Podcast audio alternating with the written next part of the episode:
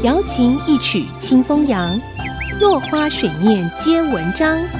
刘炯朗校长邀您共享读书之乐。欢迎收听《落花水面皆文章》，我是刘炯朗。今天我们讲包青天如何伸张正义。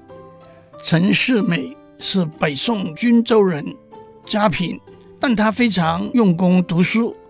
妻子秦香莲侍奉公婆，教养儿女，靠着纺线织布维持家计。陈世美上京应考，中了状元。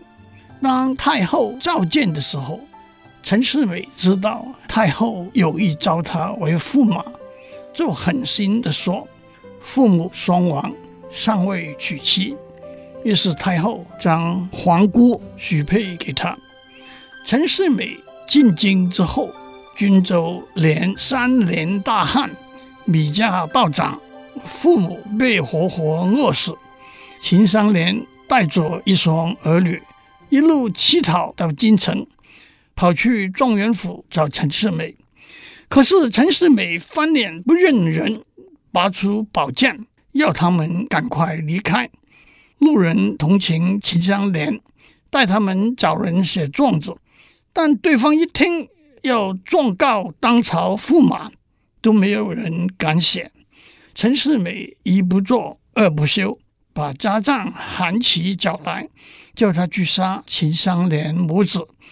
韩琦见到秦香莲母子三人，知道真相之后，既下不了手，又无法回去交差，就自刎而亡。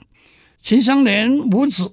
捧着陈世美交给韩琦去杀他们的刀，拦住包公的轿喊冤。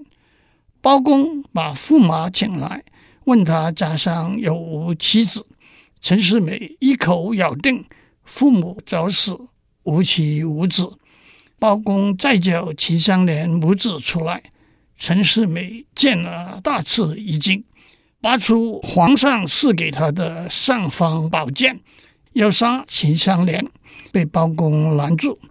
陈世美想走，包公说：“你既然来了，就等结案再回去。”随即吩咐升堂。陈香莲告陈世美欺骗皇帝，饿死父母，杀妻灭子，逼死韩琦。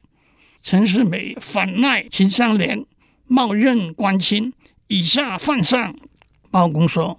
你派人行刺，还敢抵赖？叫手下拿出韩琦的刀。陈世美看见人证物证都在，二话不说就想走。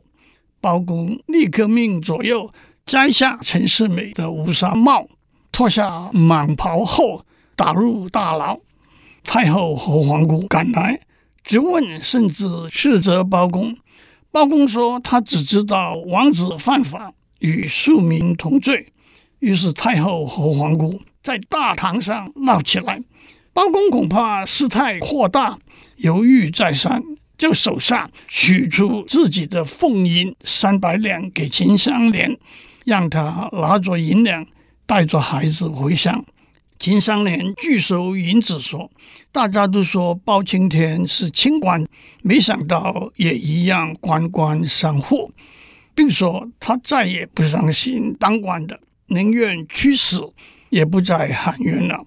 包公顿时醒悟，吩咐左右准备虎头杖，把陈世美带上堂来后，便下令开鍘，让正义得到伸张。这就是中国戏曲中有名的铡美案。今天先讲到这里，下一次我们讲。正义的行为，落花水面皆文章。联发科技真诚献上好礼，给每一颗跃动的智慧心灵。